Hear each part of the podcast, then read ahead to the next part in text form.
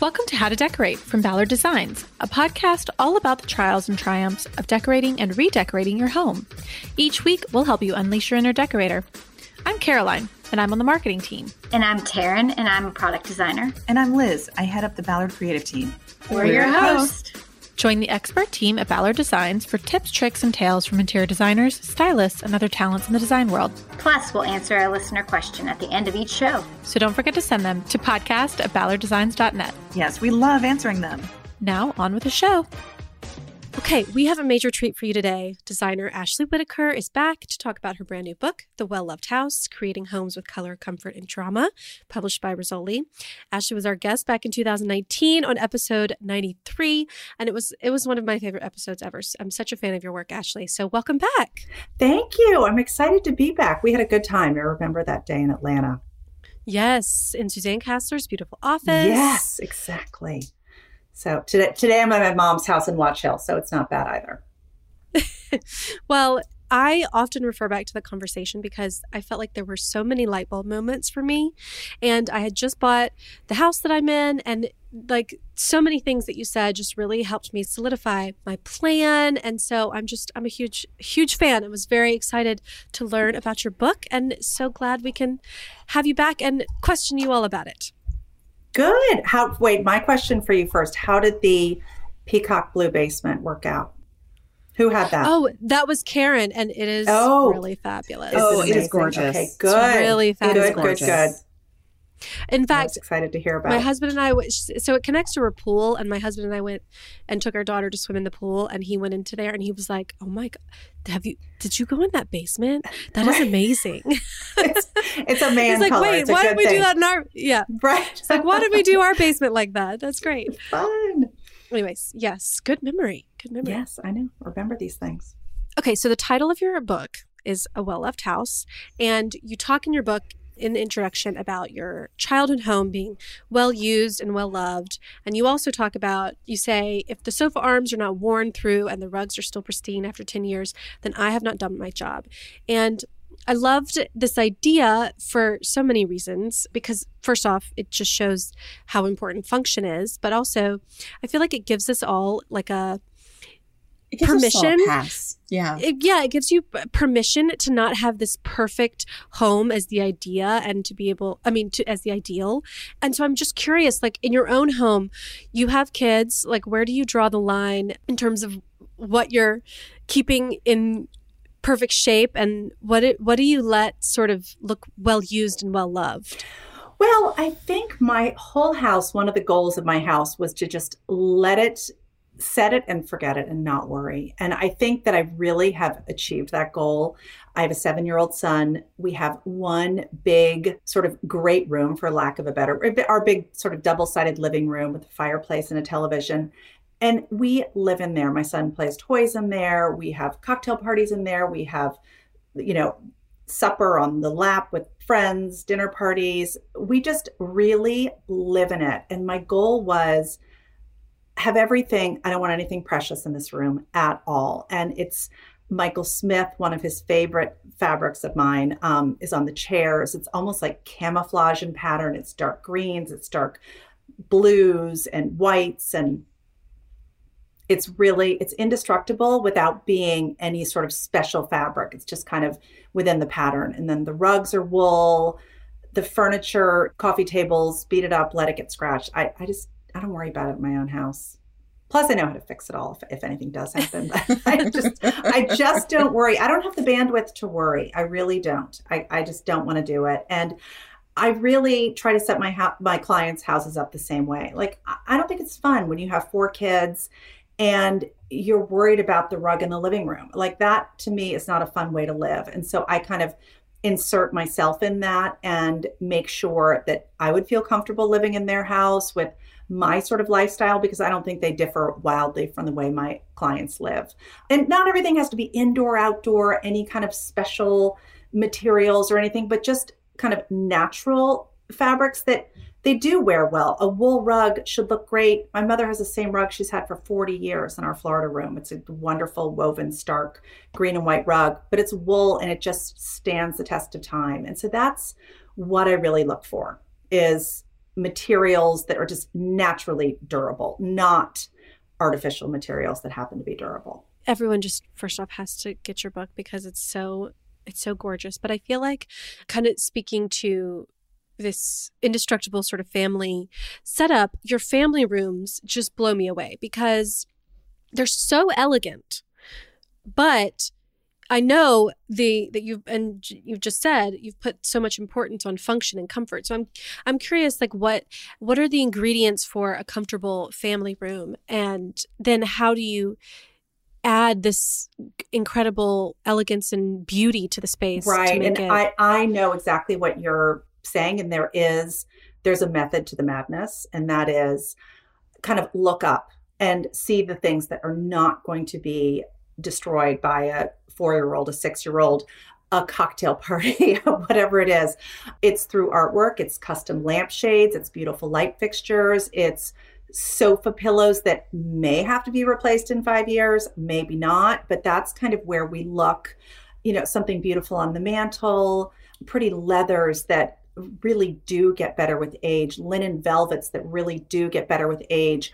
Not that I want things to look old, that's not kind of my my look, but it should still look new and fresh and, you know, happy after 10 years or so. And and I do have memories of my mother's house. Um, people came over all the time. We lived right next door to the little tennis club for years in the 70s and 80s and everybody came over after tennis for lunch or breakfast at Wimbledon and bloody marys everywhere and our house was so kind of beaten up but survived in such a great way like I said my mother still has the rugs from I don't know 35 40 years ago in our our what she called the Florida room at the time. But um, it, it was the original well loved house to me. It's just how I was how I grew up. Well, I just love that. And using the house. I just think that's that's so important. You know, we do a lot of bigger houses. They have a lot of rooms. They've got upstairs sitting rooms and music rooms and pool houses and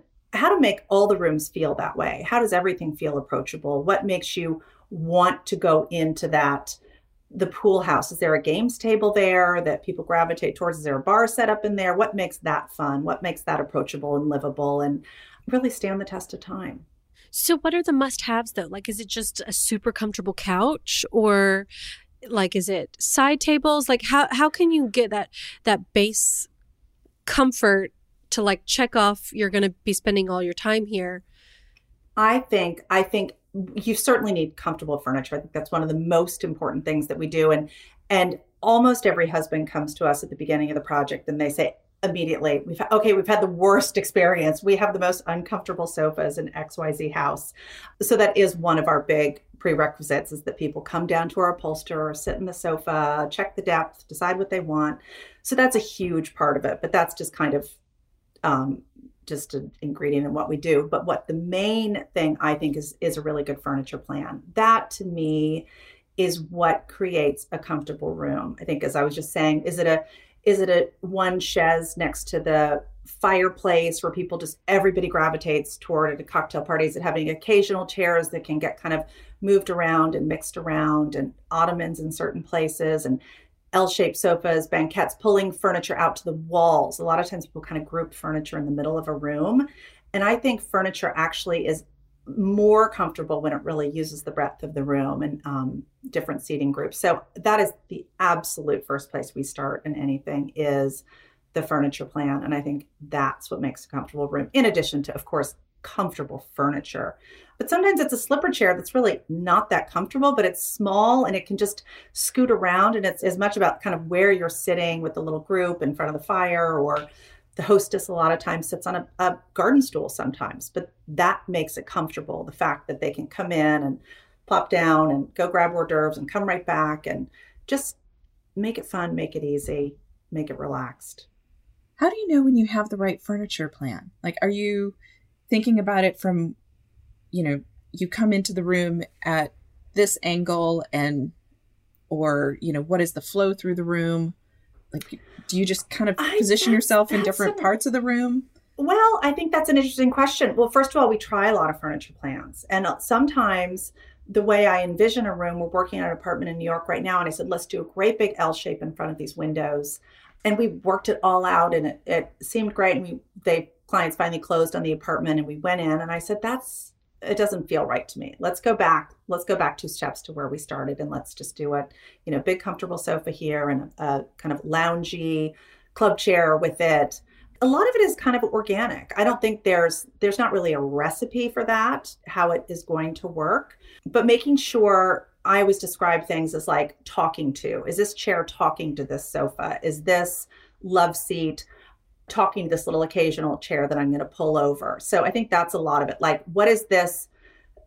What is this in harmony with? What is this playing with? Like, is this coffee table connected to this sofa or is it connected to those two chairs? And if it's not, do I have a small table in between those chairs in which to put my drink down? Or so I guess I'm sort of maybe I just sort of live in like cocktail party mode. I don't know. where's where's everybody going to sit? Because if it works for that, I think it also works for for everyday life. And I think a room can have a lot of furniture in it and um, still be very very comfortable for a party because people love to come in and just kind of perch. Do you feel like like in terms of mistakes people make? Do you feel like people often have like things too spread apart? Like the chair yes. too far away from the sofa? Yes, I think people absolutely do that. I think when I'm working on a furniture plan, I think I put my mind or my, you know, my body and my mind in every piece of furniture. And I think, what am I doing if I'm sitting here? Eh, can I put my feet on the coffee table if I want to? Can I reach over? Can I turn a light on? I'm just sort of living in that room before anybody else is living in that room, certainly. So I'm really thinking about what is going to draw people into the room, what's going to keep people in the room, how it's going to work for for all different sort of situations. What do you think is like the furthest away? I'm totally veering from my notes here, but um, what do you think is like the furthest away you can get within the same grouping? You know what I mean? Like, oh, you mean if you wise? Well, like okay, if you're if I'm if I'm at a cocktail party, since we yes. like that analogy, yes. um, how far away can I be talking to someone within the same grouping? You know what I'm saying? Like the furthest. I know what you mean. Like chairs apart from yeah. each other, but still talk to one another. Where's the party conversation versus where's the, the like? Is it seven feet, That's twelve true. feet? Uh, well, I don't think it's twelve feet, but I think. I think it's probably a little farther than you think it is. I don't think it has to be this tight, tight little group. Jeffrey Bilhuber described in his a book, I don't know which one it was, but it shouldn't feel like group therapy. I think people tend to take a, a, coffee table and just kind of load chairs around the coffee table. And it's like kumbaya circle or something. It doesn't have to be like that. And then another another thing that I'm as I was describing who am I talking to if I'm sitting in this chair? A lot of times we'll put a chair on a swivel so it can sit and talk to the main sofa. But then if that chair were to turn around perfectly the other way, it would be talking to the banquette in the corner. So I don't really set up a room. I would say you, there's just no way you're never going to have 12 people sitting around talking to each other in a in a room comfortably. So how to have six and six or you know groups of three or groups of two, whatever. But I, I think distance is kind of hard to narrow down specifically, but it should feel comfortable in your mind's eye. And before you put a, a piece of furniture on a plan, say, you know, who am I talking to if I'm sitting here? What's what's going on if I'm sitting here? What am I seeing? Kind of put yourself in that chair. Yeah, that's a good lesson. Okay, I wanted to talk about your process a little bit because I love how you sort of document it in the book. I feel like it's so helpful, such good takeaways for people. Good. And one of the things that I found so interesting is you said you like to start with the walls. Can you tell us like what what I that was shot that was surprising to me. Really? So what okay. Why why do we have to start with the walls and sort of what sort of care and attention are you paying to the walls that people may not normally think of outside of paint? Well, I think we I mean that is one of our main focuses. I think if you you know, when one is reading the book, I think you can tell that we do put a lot of attention into our walls, whether it's a wall fabric, a wallpaper, uh, paneling the walls, lacquering the walls, because that's really where your eye, your that's eye level certainly, and that is to me what makes a room feel very finished and i think that's what i talk to kind of younger people that are coming to me for their you know first time decorating and they'll say well we really just want to paint these rooms and i'm like you're just kind of setting yourself up for disappointment unless it's some special paint. You know, even if we do a white paint, it is it's either glazed or it's like a, a, a, plaster finish is applied something that gives it texture and depth and interest because i think if your walls aren't finished it, to me a house does not feel finished. And sometimes it's finished with artwork but that has to be really well i think thought out along the process or know that you're dealing with someone who's a very you know a good collector not a serious collector but someone who really has an eye or we tend to kind of work with clients after you know we've installed to help them find kind of things special art pieces as as we move along. But it is so it's not always about the wallpaper or the the wall treatment but how are we finishing the walls i was really excited about the different wallpapers you use and the playfulness that they inject into the room I know chapter one of your book is called 21st Century Traditional, and I feel like pairing all of those traditional shapes with a pop of color or a playfulness in the wallpaper, I think is just really the twist that you add to well, it. Well, I think that is. Thank you for that. I think it's a that first house is a, a Georgian style house that was built in the uh, 1920s in Greenwich, and so it was kind of how to make that house feel a little more playful. It's a very serious house. It's an incredible house. But how to have fun with a house like that and and also how to respect its history also. So there's the beautiful paneled library, there's a lacquered dining room, there's Gracie panels going up the um, double height entrance hall, and then we have this games room right off the main entrance foyer that is the cover of the book actually. And it is this wonderful Pierre Frey paneled fabric that that we found and it does it feels very playful i will say. It's i mean it's a beautiful fabric it's a classic but i think in this instance it has a very playful note. And then this client has five boys so you know with five boys you got to have a little fun. Wow yeah. okay. Yes. Well so i i did notice I'm pretty sure that house was also the second to la- the well, the mm-hmm. owners were the second to last the owners of the, of yes. the second to last house. Sorry, I'm trying to explain you're, I know what, what you're saying. saying. Yeah. The same owner. So, okay, I'm curious. You in the beginning of the book, you have the house that they then moved to. So, how tricky is it to to go from designing a totally new house using pieces you already picked out from a previous residence? Is that hard? Well, yeah. no, it's a lot less tricky. Or is it easy because you've already done it? it's easy. It's a lot less tricky than using someone else's furniture they picked out. No, I feel like there were so many pieces that evolved really, really really well into this new house. But this was actually they were in the apartment that's featured in the book. Then they moved to another apartment. Then they moved to this house. So there were things oh, okay. that were kind of purchased for the next apartment, purchased for this house. They have wonderful artwork. They have the great Peter Beard in the library and a, a wonderful Robert Kelly's. They had great artwork with which we were able to work not not once but twice. And it was fun to reimagine them. A melinda hackett painting that was in their candy apple red dining room in new york city transferred into a blue lacquer dining room in greenwich. And just just seeing the way the colors are transformed against those two different backgrounds is sort of amazing. Yeah that painting and the and like the russian sort of hutch cabinet oh, tipped me off. I'm like, wait a minute, cabinet. we already yeah, saw yeah, this. Exactly, I know. No, so I, it was it was fun, and it was one of the reasons that we included. You know, we had a lot of things from which to choose to include in the book. So I think it was important to include that first iteration of this client's house and, and the things that they used, and that Russian style cabinet was one of a pair that was in their living room in New York City, and it felt quite important in there. And we had them made for the for the space, and they got to Greenwich and we're sort of like, what are we going to do with these things? I said, well, let's just put one in the games room. Let's just try it and have fun with it and see what what happens.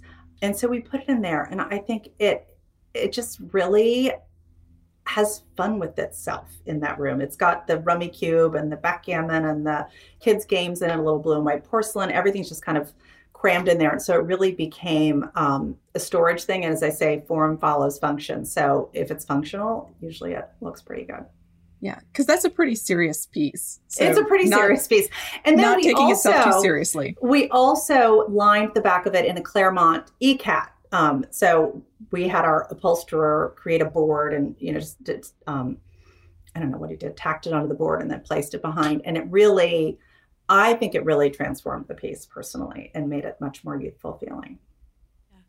Okay, so I'm curious. Like, I know, I feel like everyone is, you know, they're talking about real estate right now. Everyone's moving and buying a new house. So, if we are working with pieces for moving into a new space, should we start by placing our favorites in the house first and then build around it? Like, I guess I'm trying to figure out how you take pieces that you already have and make them work in a new space, but maybe in a totally new way. Like, well, I think one of the most important things is uh, kind of maybe not doing what you're saying for instance, a really important sofa, even from a living room in New York City, does not have to then be the sofa in the living room in a, in a new house. Like that could go, that could sit in a window in a breakfast room and almost serve as a banquette. So I think you have to kind of look at everything like you're seeing it for the first time. And I think that's one way we kind of have fun with clients like, oh, let's take this and use it in a completely different way. Let's chalky white it. Let's let's put a marble top on it let's change the leather on a on a desktop to a bright peacock blue let's do something kind of crazy with this because we're not buying it so how can we reimagine it and make it fun and make it feel feel new but also have a sense of of history to it that's important to your family Okay, and then the other thing, based on the way you put together colors and pattern, I would assume that you came up with your fabric plan first, but you say you don't. You start with your furniture selection. So when you say furniture selection, are you talking about like the silhouettes and the actual furniture styles, or are you talking about the furniture plan? No, I think, well, I'm probably talking about both, but I think we get a furniture plan in place and then we start thinking about things as far as style, like what's going to feel more contemporary, what's going to be more traditional, what's something sort of mid century in the mix. And then we start thinking about the materials and what is mahogany, what's a chalky white, what's stone, what's leather. Where are we finding those contrasts? And that's something that we we certainly talk about in the book. And then we move on to fabric, but fabric in the same way, not oh, here's a pretty linen and here's a pretty linen that looks good with it and here's another linen that looks good with that. You know, we're always like what's where's my woven? Where's my linen? Where's my boucle? Where's my fortuny? Where you know, I've kind of we have a way of working with fabrics that it's not just about what they look like as much as they're i mean of course it is but the composition and what makes it interesting and what gives it texture and balance and all of those things like what's the makeup i like that idea of thinking about about the textures versus even what the color palette is like really starting with like okay what is what is my texture in there Absolutely. I think a woven, like you just, I look at every room the same way. Like, where is my balance of textures? Where's my contrast of textures? I think that's one of the kind of first things I thought about in decorating. And it's something that's kind of second nature to me now. Well, and later you talk about the seasonality of rooms. So, can you kind of explain what you're talking about um, with that? Because it, it is talking, you were talking about the materials in terms of like it not being too summery or too wintry. Yes. And your fabrics are sort of the way you do that.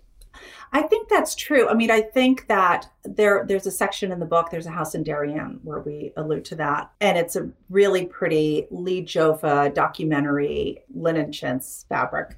And I was worried about that room feeling kind of summery. And I thought, how am I going to balance that? What's going to make this not feel that way? And it was about bringing in a really beautiful wool rug with that. It was about a textured coffee table, boucle chairs. So that I think is the seasonality. Like you don't want a room to feel like, oh, this is where we spend time in the summer. This is where we spend time in the winter. You want rooms to feel seasonless. And I think you can do that with a mixture of fabrics and making sure it's not all velvets, it's not all linens, it's not all boucles, that there's a balance of everything. Even if you do have one fabric that's very happy, springy, you know, how are you, how are you balancing that? Mm-hmm. No, I just thought that was so smart, especially in a locale maybe where you do have very different seasons like maybe in Florida you don't mm-hmm. necessarily mm-hmm. need to think about it but if you are somewhere where you're to it's going to snow and then be 90 degrees like you don't want to only feel comfortable or feel like it's it's off. Well, so I, I think that's that true. smart. and we do, something I hadn't thought of. We do houses in um, Montana. And that's a place where, you know, I think the first thought is, oh, it's skiing, it's wintertime, it's cozy, it's fires. But clients spend as much time out there in the summertime as they do in the wintertime. So, with that, it's about using comfortable fabrics, cozy fabrics, but also thinking about the, the color palette, bringing in some beautiful, creamy, dreamy whites that feel wonderful in the wintertime, but they also feel pretty and happy and light in the summertime as well.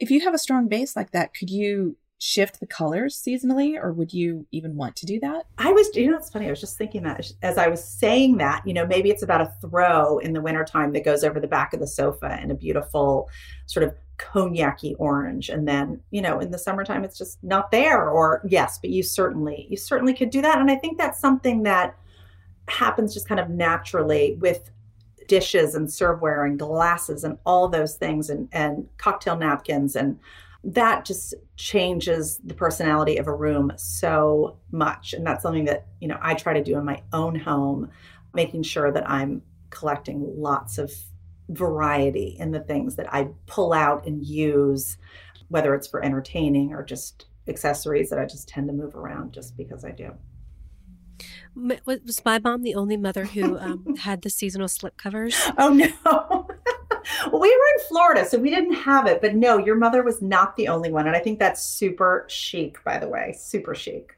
So okay, I was I just loved that Hunt Country Modern Home that you did in the book. And I wanted you to tell our listeners a story because I thought it sounded so interesting. They the clients originally thought they were going to tear the house down and then sort of you started sort of giving your your design expertise and then they thought oh okay well maybe we can make this work. Is that is that that's kind of how it, it sounded? is that what happened? it, that's a little bit of what happened. So it's this wonderful property kind of at the top of millbrook but i, I would say it has the best views of millbrook. So the piece of property is amazing. And there is a mid-century house on it that was modeled after a frank lloyd wright house that it's a it's an interesting house. Is it the house you would build there today if you were going to rebuild it? Probably not.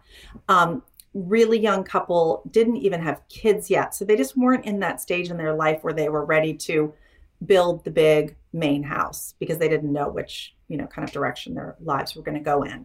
So we started with a really super refresh, like let's just kind of paint it, get in, we'll probably tear the house down in five years or whatever and let's just kind of live in it for a little bit but once we got in the house we said this is sort of fabulous let's put a little bit more into this renovation and then kind of see how long they'll last in this house. But it is it's an amazing house and it's so happy. It's so fun. I love its mid-century style. I love its mid-century roots. I mean it's a great I have to go back to my before pictures to remind myself what it had looked like before from the rosewood paneling in that big living room that you can see. We cover, covered in that Noblesse sort of lined oak looking almost faux bois paper. So it all kind of nods to its origins, but everything feels much more up to date. We had so much fun. They're fun, fun clients, and they were sort of game for anything. And we had a great time. It's a great house. I just loved the way that you were. It it really showed how to mix different styles. I, I, feel like a lot of times when you see people using mid-century, it's like very all mid-century. All it's mid-century, like sort of all yes, in nothing. Right, exactly. Yeah, right. A little goes a long way. I mean, a little goes a long way. I think you can, you know, no one wants a, a period room, whether it's colonial or Louis XVI or mid-century. It's not an interesting room to me, unless it's in a house museum. That's great. But other than that, it really is about developing that mix. And I think that was a great example of where we started with a floor plan in that room. I think you can might be able to tell from some of the pictures it's a double-sided, not a double-sided sofa, back-to-back sofas with a big pair of lamps in the middle, sort of illuminating the whole center of that space. And then we really, as you can tell, had a lot of fun with furniture selection and design and finding things everywhere from Chairish and First Dibs and Hudson, New York, and we had just had fun with it. And you know, nothing's nothing in that house is precious. They didn't have children yet, but they like to have a lot of parties at that time. And now they have two kids. I think they're just having a lot of fun there, and that's mm-hmm. that's our goal. Back to back sofas is really pretty brilliant. it's really it's great in that space. That's what I have in my living room in, in Millbrook, and it it just creates two very it creates almost a room within a room. And yeah. with with this room in particular in millbrook in this story there's almost three or four rooms within this giant living room. There's one sofa that looks out to this incredible view. There's one sofa that looks inward toward the fireplace. There's an L-shaped sofa where people sit, you know, all the time for parties and cocktails. And then there's a games table. So they're just all these places to sit, pull up chairs, pull the games table chairs around to talk to anybody else in the room, garden stools. It just lends itself to having a good time.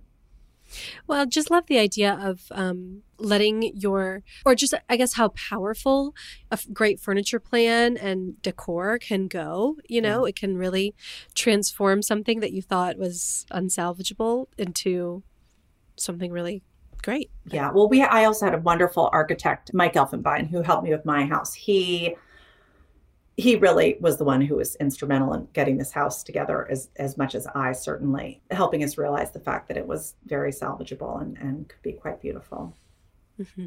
There's another one called the light touch and this sort of goes back to that seasonal discussion but um, the homeowners wanted a florida house but it was in connecticut. So okay because i i do feel like we we do kind of talk about this a lot. People i know there are a lot of people out there who like maybe want to give their house like a sort of a beach house feel but they don't live anywhere near the beach. So maybe kind of describe for people some of the tricks that you used to kind of give it that Florida sort of feel without it looking feeling like, like it's yeah. Florida. I I understand. Well, first of all, the house is on the water, so that does help in giving it that kind of coastal vibe. I guess it has to some extent.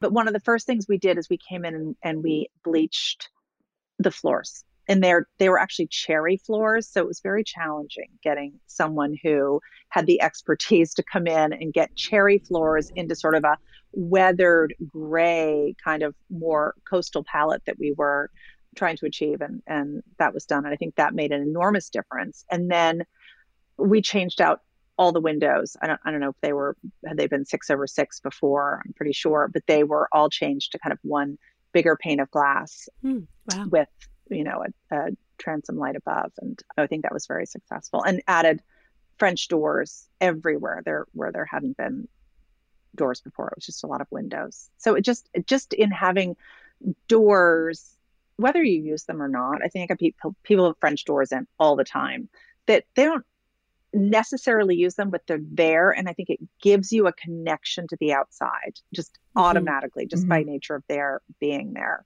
So I'm always an advocate of that. Even sometimes we'll put a piece of furniture in front of a pair of French doors, but it's just knowing that there's that connection, I think just goes a long way.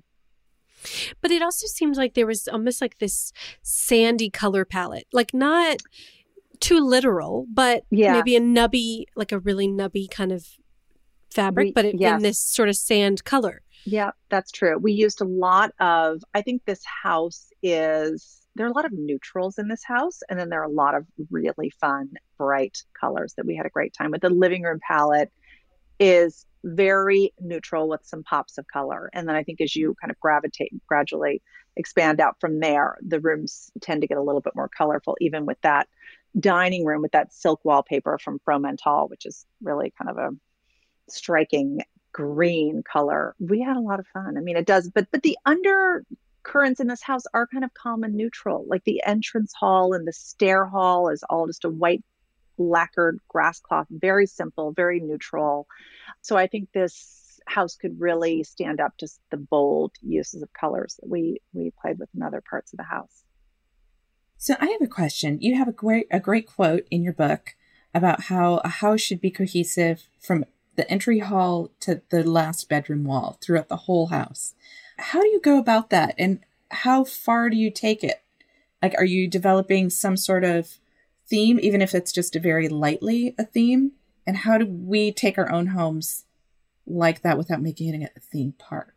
Good, good question. Um, first of all, I think it's another thing that it starts very organically so it's not something that we make a decision on in the very beginning. Oh, this is going to be the greenhouse or this is going to be the blue house or whatever it is. but I do, you know, I call it the decorative thread that weaves its way through a house. And take, for instance, that house we were just describing in Connecticut. Like I said, there's lots of, of neutrals, but I think that there's a blue color that keeps revealing itself in most of the spaces within the house, whether it's the living room and the music room. And then you have this wonderful bright green dining room that might just have a tiny, tiny, there could be a blue flower in there somewhere. So it's just, you feel that connectivity as you're making your way through the house. And I do feel like that's very important. And a lot of times, the two spaces where I say, let's have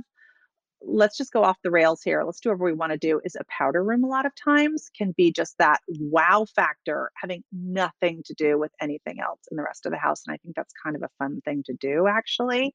Like what color have I not seen in this house? And for instance, in that project, it was a, a lavender that we used in the powder room and that was quite special in there. And then a lot of times in dining rooms, what is kind of the opposite of what I'm doing throughout the rest of the house that I can bring a little bit of that color palette in, maybe in a, a chair fabric or something. But if, a lot of times I look at the walls in the dining room and think, what's going to give me a wow factor and some contrast in here? But that decorative thread is very, very important to us. And I, I mean, I think it's important to most people, but a lot of times clients will say to me, Oh, I, I know what I want, but I don't know how to make it all go together. And I think that's what we really bring to the table how to make things feel unique how to make it feel special how to have contrast but also how to give it that flow and that connectivity that's so important. Do you think that color is the easiest way to create that decorative thread or can you do it in a neutral no, I think absolutely. If that's the thread, I think uh, neutral is an amazing way to do it. I mean, we probably lean towards the more colorful end of the spectrum usually. But no, I just I don't I don't think it matters where you find it, whether it is a, a certain color. I do think it is something that happens with color. I don't see it as like a, a style necessarily kind of leading you through the house. I think it's that that thread of color. Yeah.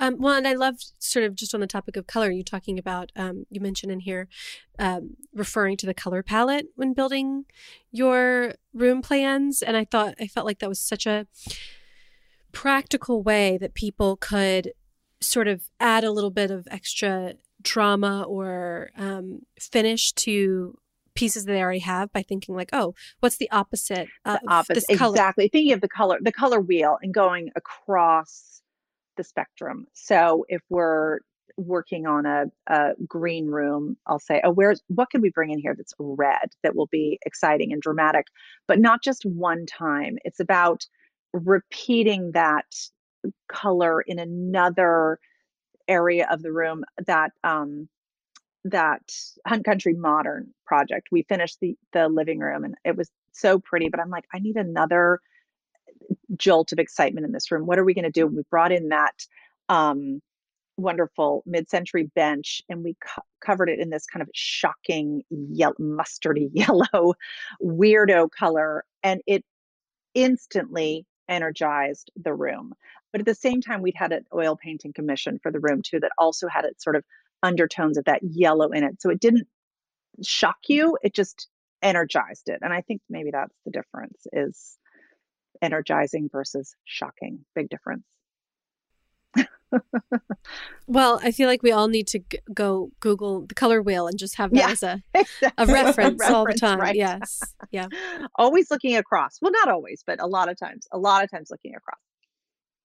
Opposites. Well, and here's the other thing that you always do. There's there was not a plain white shade in the whole book. So Talk to me about lampshades because I love the way you use lampshades. And I even in that Hunt Country Modern house where I felt like, oh, okay, can pleated lampshades work in a mid century modern? Is that too oh, traditional? Yeah. But you use them a lot. We so- use them a lot. That is a good point. Um well, back to your, I think, original question about what's going to make a room not feel too precious or feel off limits to anybody.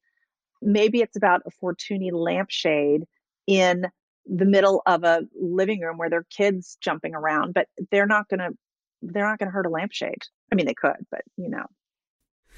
So, okay, how do we I mean, is there is there a rhyme or reason to where you go with the color? Like does the color of the shade need to match the color of the base or like how because I felt like some of them were very imaginative and Mm-hmm. and striking. So I'm curious if there's a time where you need something really subtle or if you can always kind of go for something interesting. Well, something that we think about. I love these questions because they make me think about my process because I don't really think about it very often. so, but I think it's sort of the same thing in a in a room in a large-ish room. You're going to have a lot of lampshades. So, I am always thinking what if what fabrics have we used on a lampshade and is it pleated is it box pleated is it country pleated and then if we've done that somewhere else there's a good chance there's another cha- lampshade that's going to be pasted which means it's just flat fabric applied to the shade with some sort of a top and bottom border and then once we've done that then we're like well maybe we need a metal shade somewhere else and then maybe there's a lacquered shade somewhere else so it's that it's the exact same thing we do with everything, whether it's fabrics and we're trying to find where's the contrast, where's the boucle, where's the linen, where's the leather. Same thing with furniture. Where's the mid-century? Where's the Louis XVI? Where's the same thing with the lampshade? You know, where's my contrast? What have I already seen that I'm tired of? I want to see something else. How to make this unusual? Maybe it's craft paper and it's just got a, a soutache at the top and the bottom that add a, a jolt of color to it. But I am always saying to myself, what have I not seen? What have I not seen in this house that I want to see?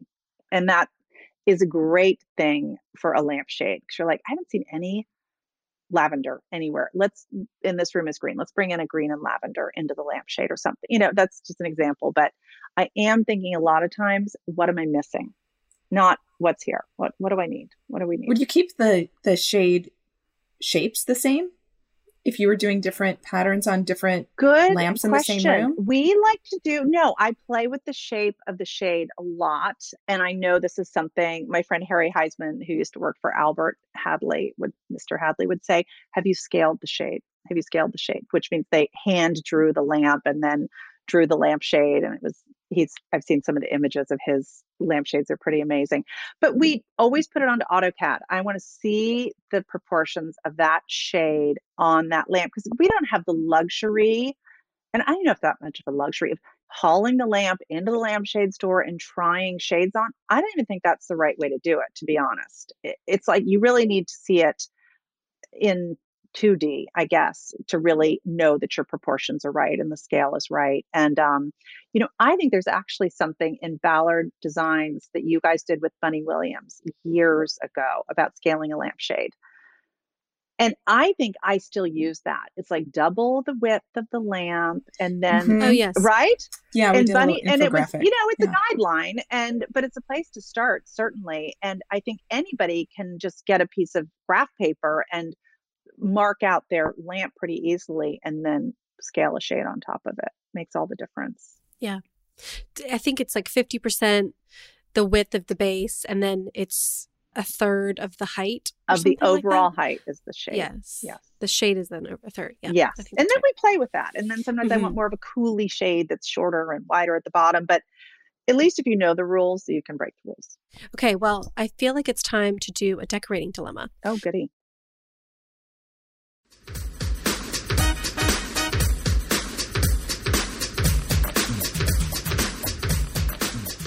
Okay, so this is from Diana, and she says, Hi, ladies. Thanks for helping with me with my exterior colors. The advice of using Charleston green with black and white on my red brick home. We followed the advice and love our home. I have another dilemma that I'd love your help with. Our dining room is in the middle of our home, and it's a room we pass through to get to other rooms. So, deciding what walls make up the dining room has been a little tricky. I want to lighten up and elevate the space with some textured wallpaper, and I'm considering using Ballard Designs Harlow textured wallpaper in blue. It's kind of a light blue with a grass cloth texture. Okay. This angle I'm standing from the door, so this is what you would see walking through the house. Here are my questions. Following the flow of the room from the front door, does this mean the wallpaper should wrap under the arches, correct? The arches are different because we expanded, and it would be a labor and cost intensive to make them match. The non arched way used to have patio doors. I'm also thinking adding molding would draw more attention to the differences. Is there any way to make them look better, or is this not a big deal? Standing from the other side of the dining room, you can see the hallway that is currently white. I don't want to wallpaper the hallway. Is it okay to leave this white? Open to other ideas and thoughts, I just really don't know where to start and stop. A friend mentioned painting all the walls white to match and doing an accent wall, but I'm not fond of accents. I'm not fond of accent walls since 2010. Thank you for your time, Diana. Okay, tell her so I'm right describe, there with her. To describe the room a little bit, as you walk in, the dining room table is there with about six char- Parsons chairs, um, and you have to walk through the dining room to get to a living space in the back, and that has the squared off archway. Mm-hmm. And then to the right, she has an arched entryway into the kitchen where there's some bar stools and an open kitchen. Okay, so I will admit this is a little bit of a challenge to try to wallpaper a room like this because there are no casings. And that's something that we're always thinking about in the beginning stages of a project. Where am I starting and stopping this wall finish? So if she were to paper, I think she's going to have to paper more than just this one room. There's one kind of bigger wall that looks like it wraps into maybe the entrance hall or something. So I think she's going to have to figure out where her wallpaper is dying. Where is it ending? so I don't, I think it's actually going to be a tricky room to wallpaper. And the other thing is, I don't, there's not a ton of walls in this room. So I don't know that this is the place where she's going to get the biggest bang for her buck be, through the wallpaper. So maybe there's another room. Maybe you walk through this room and then I can't see her living room very well, but I just wonder if that's a room she wanted to accent with wallpaper. So you kind of had this wow, you come in, it's kind of simple and beautiful and it's very elegant the way she's done it now. And then you have this wow factor beyond. Um, because she has so many openings that it's definitely going to be a challenge to find where are you stopping, where are you starting the paper, and what you don't want is a raw edge of wallpaper at an outside corner or place where anybody's going to catch it walking around the corner or something, unless you have a great wallpaper hanger who knows how to kind of step it back and finish that edge perfectly. She just has a lot of those, and that arched opening would be a challenge. So, unless she wants to make the investment in casing all the openings, I don't know if this is the room that I would use for wallpaper. Yeah. Yeah, it looks like there are four different openings. What if she room. papers the ceiling? Does something Ooh. fabulous on the ceiling? Maybe that's what she needs to do. Because it's not a high ceiling. What if she did like a lacquer paper on the ceiling or even the textured grass cloth on the ceiling could be really beautiful. It's very sim- there's nothing going on on the ceiling. A lot of times you have recessed lights and smoke detectors and vents and all sorts of things. There's nothing happening and that could be really, really pretty to do something either sort of reflective or textural on the ceiling. But that could add a lot of interest to this room in a very simple way. Mm-hmm. Would she need to? Okay, so in one angle, there's like a hallway. I think it's like the second picture from on yes, the first page. I know exactly. So would she need to take that ceiling paper into the front living room? Um, see, okay, good question. Oh. Maybe she would, but I think that's her entrance hall, isn't it? Yeah, yeah. It looks yeah. like it would be a front door. Yeah, so that could be that could be really really fun. But it would probably be the same amount of paper for just the ceiling than it would for you know what I mean? Even if she did both ceilings. Yeah. If like she did still both only ceilings. Because it's not high ceiling. So that's what we do a lot of times. If there's a ceiling that's on the lower side, we're like, how do we make the ceiling interesting? Because you're going to see the ceiling. Um, mm-hmm. So it could be the perfect solution here and add a lot of visual interest. But again, very, very simply. Does she need to use that blue more elsewhere, or do you feel like just that one sort of pop of blue is to well? I don't know that that's going to be the color for her. Maybe it's something that's a little bit reflective. I have to look at the colors and see what what I thought as far as that goes, but it might not be a blue ceiling, even though I'm not averse to that. I do love a blue, a blue lacquered ceiling is sort of amazing. Um, feels almost like the sky in kind of contemporary way. So maybe the blue texture could work in the same, you know, same way. Yeah, and it could that, be great. That wallpaper comes in a cream. Yeah, it comes in like this light baby blue that she's talking about. Oh, if it's a really pale blue, that could Mm-hmm. be gorgeous. Like a sky blue without being, you know, sort of bad 1980s decorative painting of the sky on the the ceiling. sky. It gives you that same kind of feeling. So should what should she do with the wall color if she paint if she does paper the ceiling blue? Should she leave it as is or should she I would get a little more creamy. It's very taupey right now. I would I would get a little bit more toward a, I think a white would feel a little more modern. I think that floor is kind of cool that she has, the kind of segmented Mhm. stone floor. So something more in that vein. This is very kind of cementy gray. And I would do something just a little bit whiter and brighter. And then I think a blue ceiling would look fantastic. The floor is really great. It's Yeah. very cool. Okay, so she did ask about whether the arches being different was a big deal. No, I don't. I think it's just old house. I think it's charming. I, I love that in, in old houses. I don't think they have to match at all. I feel like that's one of those things that you fixate on when it's at your own house and you don't Right. even notice at I someone else's. know, I wouldn't have noticed it. And if anything, it makes me say this is a, this is an old house with some character. So, Diana, best of luck. Let us know. Send us after photos. Send the I- after pictures. I want to see. I love the idea of the blue ceiling. I feel like that would, yeah. That would be fun. I That could be fun. great.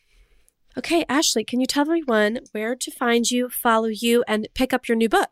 Great. Well, you can find me at ashleywhittakerdesign.com and follow us on Instagram at Ashley Whittaker Design. And you can buy signed copies of my book from Christopher Spitzmiller's website. He wrote the foreword to my book. He's my nearest and dearest friend. And then you can also purchase it on Amazon and local bookstores.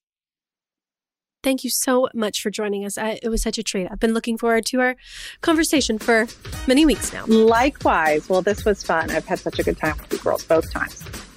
And that's our show. You can find all of the show notes on our blog, howtodecorate.com slash podcast. To send in a decorating dilemma, email your questions to podcast at ballarddesigns.net so we can help you with your space. And of course, be sure to follow us on social media at Ballard Designs. Don't forget to subscribe wherever you get your podcasts so you never miss an episode. And please leave us a review. We'd love to hear your feedback. Until next time, happy, Happy decorating. decorating.